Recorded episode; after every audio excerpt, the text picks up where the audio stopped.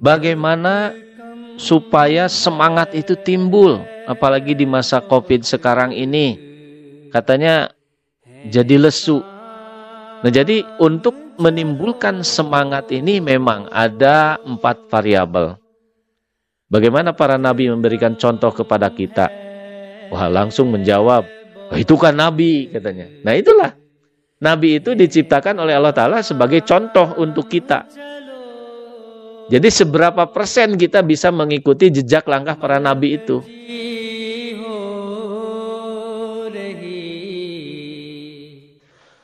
Assalamualaikum warahmatullahi wabarakatuh. Hadirin dan hadirat yang berbahagia, Berjumpa kembali dengan Teguh Nasir Ahmad di dalam deresan rutinan yang sudah lama tertunda. Kali ini akan menjawab beberapa pertanyaan mengenai apa yang telah disampaikan tentang hidup. Sudah dijelaskan bahwa hidup itu adalah untuk mencari nikmat dalam kenyataan, dalam kehidupan ini ada empat cara minimalnya orang-orang di dalam mencari nikmat. Yang pertama berhayal, memuas rasa, pengakuan, dan mencari kedekatan dengan Allah Subhanahu wa Ta'ala. Jadi, itulah cara-cara yang umum yang ada di permukaan bumi ini ya. Jadi orang-orang berbeda di dalam mencari nikmat tersebut. Kemudian pertanyaannya bagaimana untuk mendapatkan kenikmatan tersebut? Ya.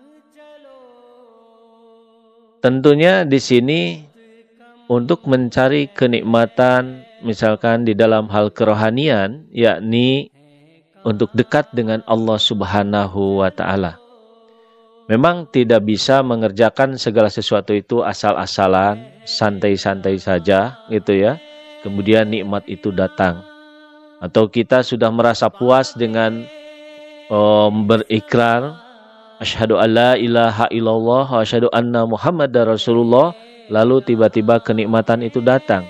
Tidak seperti itu.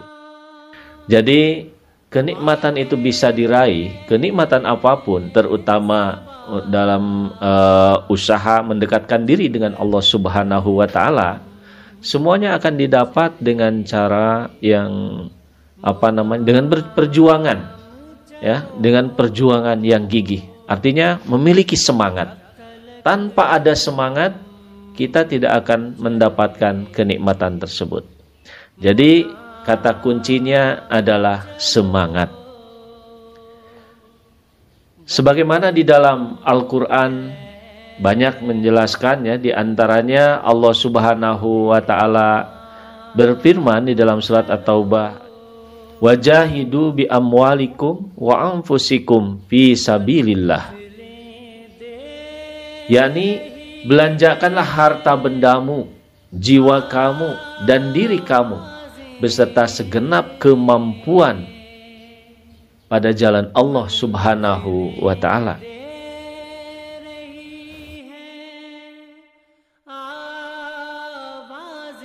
Jadi ini sangat jelas bahwa kita disuruh berjihad, disuruh bersemangat, disuruh bekerja keras untuk mendapatkan ridha Allah Subhanahu wa taala. Sebenarnya di dalam ayat di awal surat Al-Baqarah ya ayat keempat A'udzubillahi minasyaitonirrajim wa mimma razaqnahum yunfiqun. Di sini mengandung arti bahwa dan apa pun yang telah kami anugerahkan kepada kamu berupa akal, ilmu, pemahaman, keahlian, dan sebagainya. Kerahkanlah semuanya di jalan Allah Subhanahu wa taala. Jadi itu arti secara luas dari surat Al-Baqarah ini. Jadi di sini kita disuruh bekerja keras, disuruh bersemangat di dalam mengejar sesuatu yang kita inginkan. dan sebagai apa namanya jaminan dari Allah Subhanahu wa taala disebutkan di dalam surat Al-Ankabut ayat 70 A'udzubillahi minasyaitonirrajim walladzina jahadu fina lanahdiyanahum subulana wa innallaha lama'al muhsinin orang-orang yang berusaha dengan segala cara pada jalan Allah. Kami selalu menunjukkan jalan kami kepada mereka. Jadi siapa pun yang bekerja keras, siapa pun yang mencari jalan Allah Subhanahu wa taala, Allah akan mempermudah perjalanannya itu. Sekalipun di dalam perjalanan itu banyak sekali tantangan, banyak sekali rintangan, tetapi orang yang benar bersungguh-sungguh di jalan Allah Subhanahu wa taala, dia akan mendapatkan bimbingan, mendapatkan tuntunan dan akan mendapatkan pertolongan dari Allah Subhanahu wa taala. Kemudian pertanyaan yang kedua, bagaimana supaya semangat itu timbul, apalagi di masa Covid sekarang ini? Katanya jadi lesu di dalam melaksanakan perjuangan ini, dalam melaksanakan ibadah untuk pendekatan kepada Allah Ta'ala. Nah, jadi sebenarnya tidak harus lesu karena kalau kita paham tentang kehidupan ini, ya ada positif ada negatif ada susah ada senang semuanya itu diciptakan oleh Allah Subhanahu wa taala tergantung kita dalam menyikapinya nah jadi untuk menimbulkan semangat ini memang ada empat variabel yang harus kita pahami yang pertama variabel pertama untuk menimbulkan semangat kita harus paham kemampuan kapabilitas jadi setiap orang itu harus mampu memahami kemampuannya. Terutama bagaimana kemampuan dirinya sendiri. Kemampuan memandang hidup. Ya. Kemampuan mengenal kedudukan, letak, mengenal nilai tujuan hidup. Memiliki kemampuan menganalisa, mengukur diri, memahami lingkungan Nah, jadi kalau kemampuan ini benar-benar digunakan, ya siapa saya ini, siapa aku ini. Jadi kita akan timbul tuh semangat dengan kita membaca diri, mengintrospeksi diri bahwa kemampuan saya ini melakukan ini, bahwa kemampuan saya ini harus mengerjakan ini. Jadi di situ dia sudah mengukur dirinya. Jadi tidak akan apa namanya jadi lemah gitu, jadi malas. Nah, jadi orang-orang yang tidak mampu mengukur dirinya sendiri kemudian dia memaksakan di dalam satu pekerjaan, nah itulah yang menimbulkan putus asa. Makanya kita harus introspeksi pada diri kita. Sebenarnya kita ini diberikan kemampuan apa oleh Allah Subhanahu wa taala ini? Karena tidak sama setiap orang kemampuannya itu. Tetapi hakikatnya sama. Allah Ta'ala telah memberikan kemampuan pada setiap orang. Nah tadi dikatakan tidak sama itu. Dia diberikan kemampuan apa? Dia diberikan keahlian apa? Nah itu yang yang perlu kita kenali. Jadi kita ini sebagai apa namanya itu ahli apa gitu. Memiliki kemampuan apa? Ya. Jadi semuanya dianugerahkan oleh Allah Subhanahu wa taala ya. Karena manusia itu harus hidup. Dan jelas Allah taala sendiri yang punya kehendak, Allah sendiri yang punya rencana, Allah sendiri yang memberikan kemampuan itu. Jadi intinya di sini kita harus mengenal kemampuan ya. Harus memahami kemampuan sehingga kita nantinya tidak terjerumus kepada keputusasaan. Kemudian yang kedua, yang kedua untuk menimbulkan apa namanya itu semangat itu adanya sarana.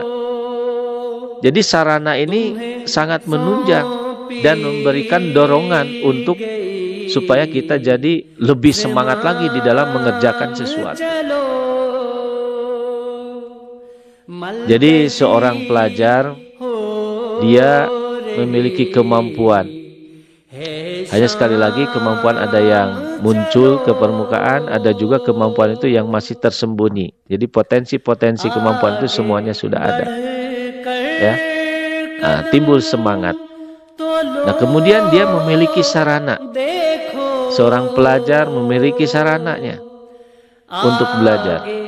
Ada sekolahnya, ada gurunya, ada bekalnya untuk sekolah, gitu ya. Dia juga sehat dan sebagainya. Jadi sarannya sarananya lengkap. Pasti dia akan semangat di dalam hidupnya. Nah, ini juga di dalam hal sarana jangan tertumpu kepada masalah materi saja jadi apa yang diberikan oleh Allah Subhanahu wa taala yang melekat pada diri kita, yang ada di dalam lingkungan kita, semuanya itu adalah sarana yang diberikan oleh Allah Subhanahu wa taala untuk mencapai sesuatu yang kita inginkan. Hanya kebanyakan orang mungkin tidak memahami yang disebut sarana hanya tertumpu kepada materi saja. Jadi banyak sekali. Jadi digabungkan tadi. Kita sudah paham tentang kemampuan kita, kemudian apa yang ada ya sarana di di diri kita ini maka berjalanlah dengan apa adanya. Nah, jadi kalau orang paham tentang itu dia tidak akan pernah putus asa. Yang kedua, pelu eh, yang ketiga adalah peluang. Nah, kita harus pandai dan peka terhadap situasi dan kondisi lingkungan. Agar setiap peluang itu tidak terlewatkan. Kenapa? Karena peluang itu sudah diciptakan juga oleh Allah Subhanahu wa taala. Ya. Hidup ini adalah merupakan peluang untuk kita untuk mengejar sesuatu, untuk mengerjakan sesuatu. Allah taala sudah menciptakan dunia, ya, bumi dan langit serta isinya. Allah Subhanahu wa taala telah memberikan hidup kepada kita. Itu adalah semua peluang untuk kita. Nah, bagaimana cara kita menyikapi peluang itu? Di situ ada saat, ya, ada waktu. Jadi Allah Ta'ala menciptakan manusia diberikan kebebasan untuk hidup di dunia ini dan tujuan utama untuk mencari Allah Subhanahu wa taala. Jadi tidak akan ada yang bisa menghalanginya. Wah, katanya kan dalam kenyataannya banyak.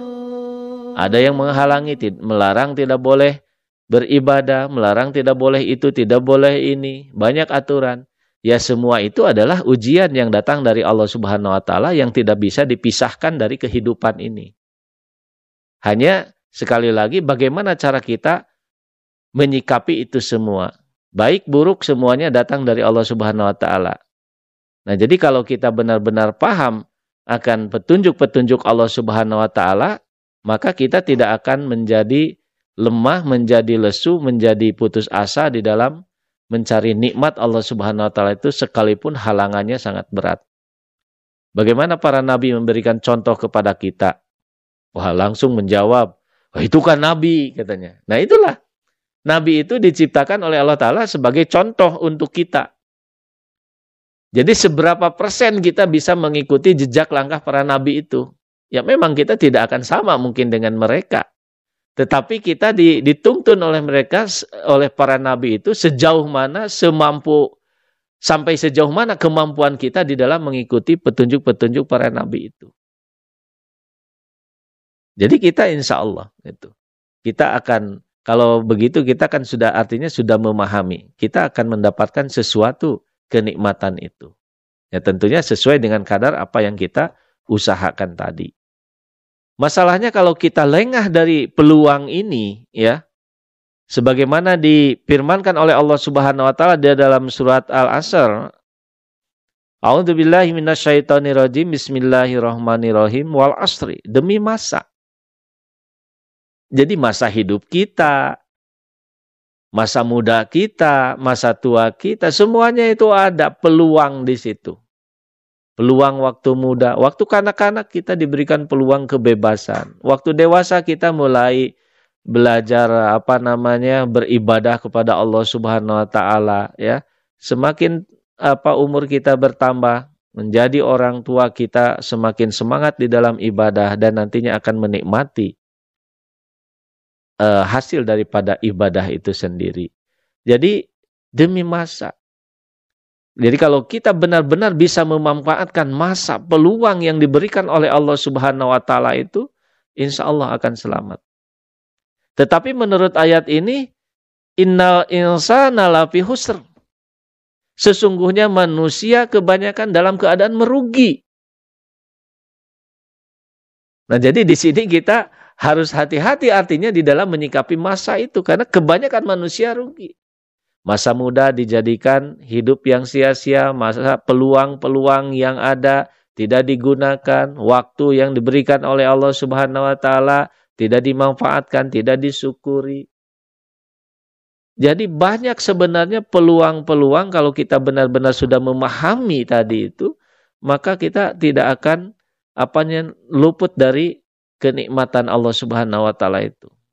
Hanya masalahnya tadi, kita tidak paham atau belum paham. Yang kedua mungkin ada penyakit malas ya. ya penyakit malas itu karena ketidaktahuan tadi. Apa kemampuan kita, sarana, kemudian peluang. Ilalladzina amanu wa amilu solihat. Kecuali orang-orang yang beriman dan mengerjakan amal soleh. Nah jadi Orang-orang yang benar-benar percaya, yakin kepada Allah Subhanahu wa taala. Allah telah memberikan kemampuan, Allah telah memberikan sarana, Allah telah memberikan peluang. Maka dia mengerjakan, dia beriman, dia percaya, dia yakin kepada Allah lalu mengerjakan amalan-amalan yang dicontohkan oleh nabinya. Dia akan selamat.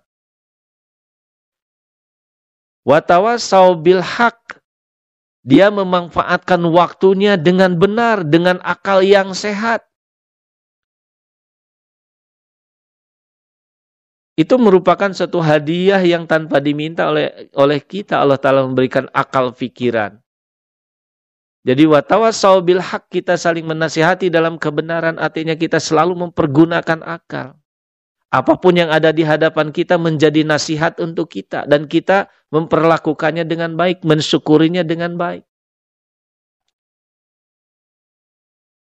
Watawasau bisobri. Dengan penuh kesabaran kita melakukannya.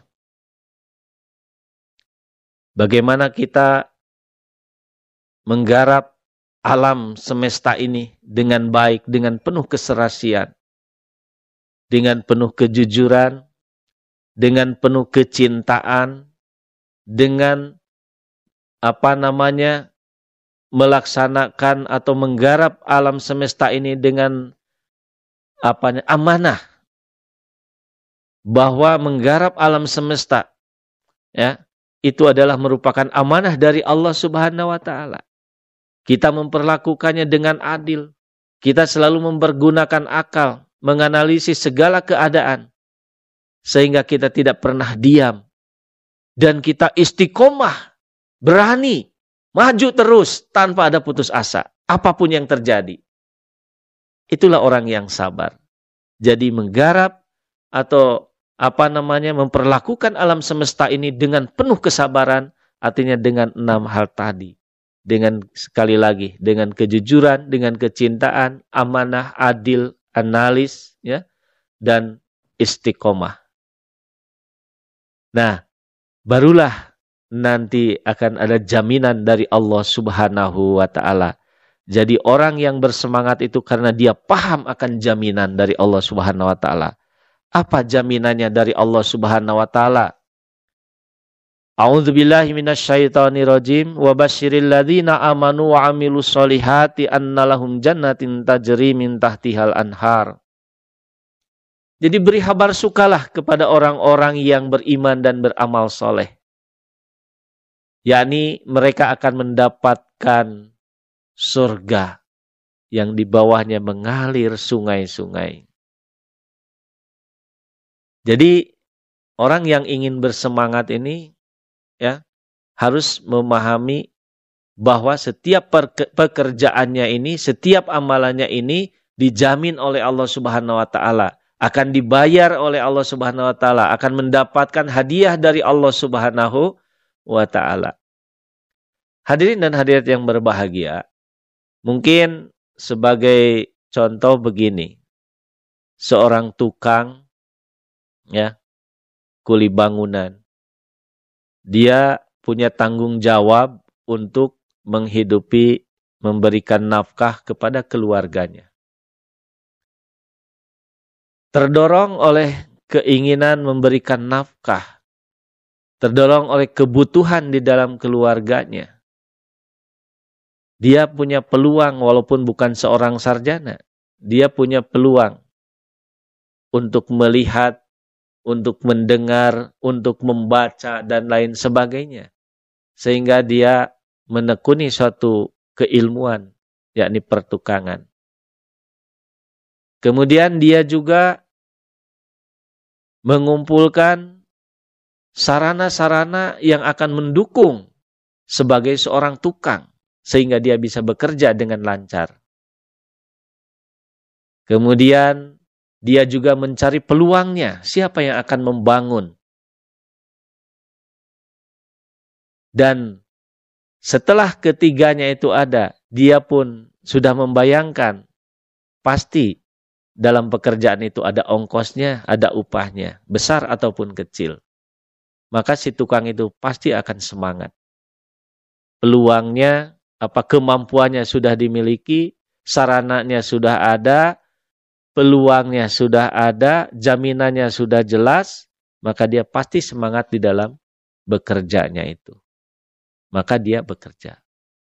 Tetapi sebaliknya, jika seorang tukang, dia punya kemampuan, tapi tidak punya sarana, tidak punya peralatan. Dia masih dalam kebingungan. Bagaimana harus bekerja, membuat rumah atau membuat bangunan apa pun, kalau tidak punya sarananya. Nah, jadi inilah yang disebut empat variabel eh, semangat ini. Mudah-mudahan kita benar-benar memahami ya dan sekali lagi saya sampaikan, jangan tertumbuh kepada materi, kepada hal-hal duniawi. Pada dasarnya Allah Ta'ala sudah menciptakan kita sebagai manusia itu sudah dilengkapi. Hanya kita mungkin belum memahami saja. Maka untuk itu kita perlu banyak belajar.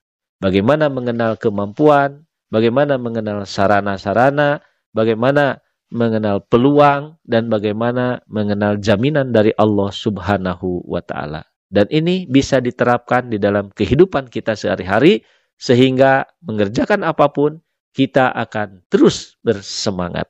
Mudah-mudahan Allah memberkati kita semua. Wabillahi taufik wal hidayah. Wassalamualaikum warahmatullahi wabarakatuh.